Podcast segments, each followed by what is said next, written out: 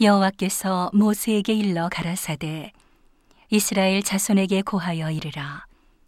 여인이 잉태하여 남자를 낳으면 그는 7일 동안 부정하리니 곧 경도할 때와 같이 부정할 것이며 제 8일에는 그 아이의 양피를 뵐 것이요.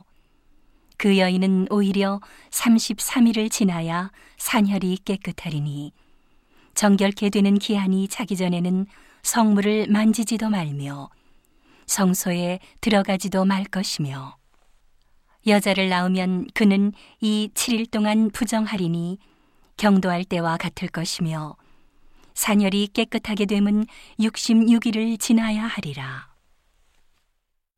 자녀간 정결케 되는 기한이 차거든 그 여인은 번제를 위하여 1년 된 어린 양을 취하고 속죄제를 위하여 집비둘기 새끼나 산비둘기를 취하여 회망문 제사장에게로 가져갈 것이요 제사장은 그것을 여호와 앞에 들여서 여인을 위하여 속죄할지니 그리하면 사녀리 깨끗하리라.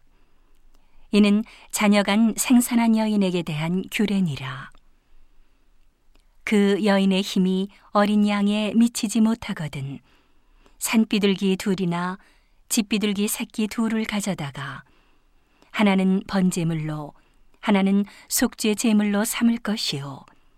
제사장은 그를 위하여 속할지니 그가 정결하리라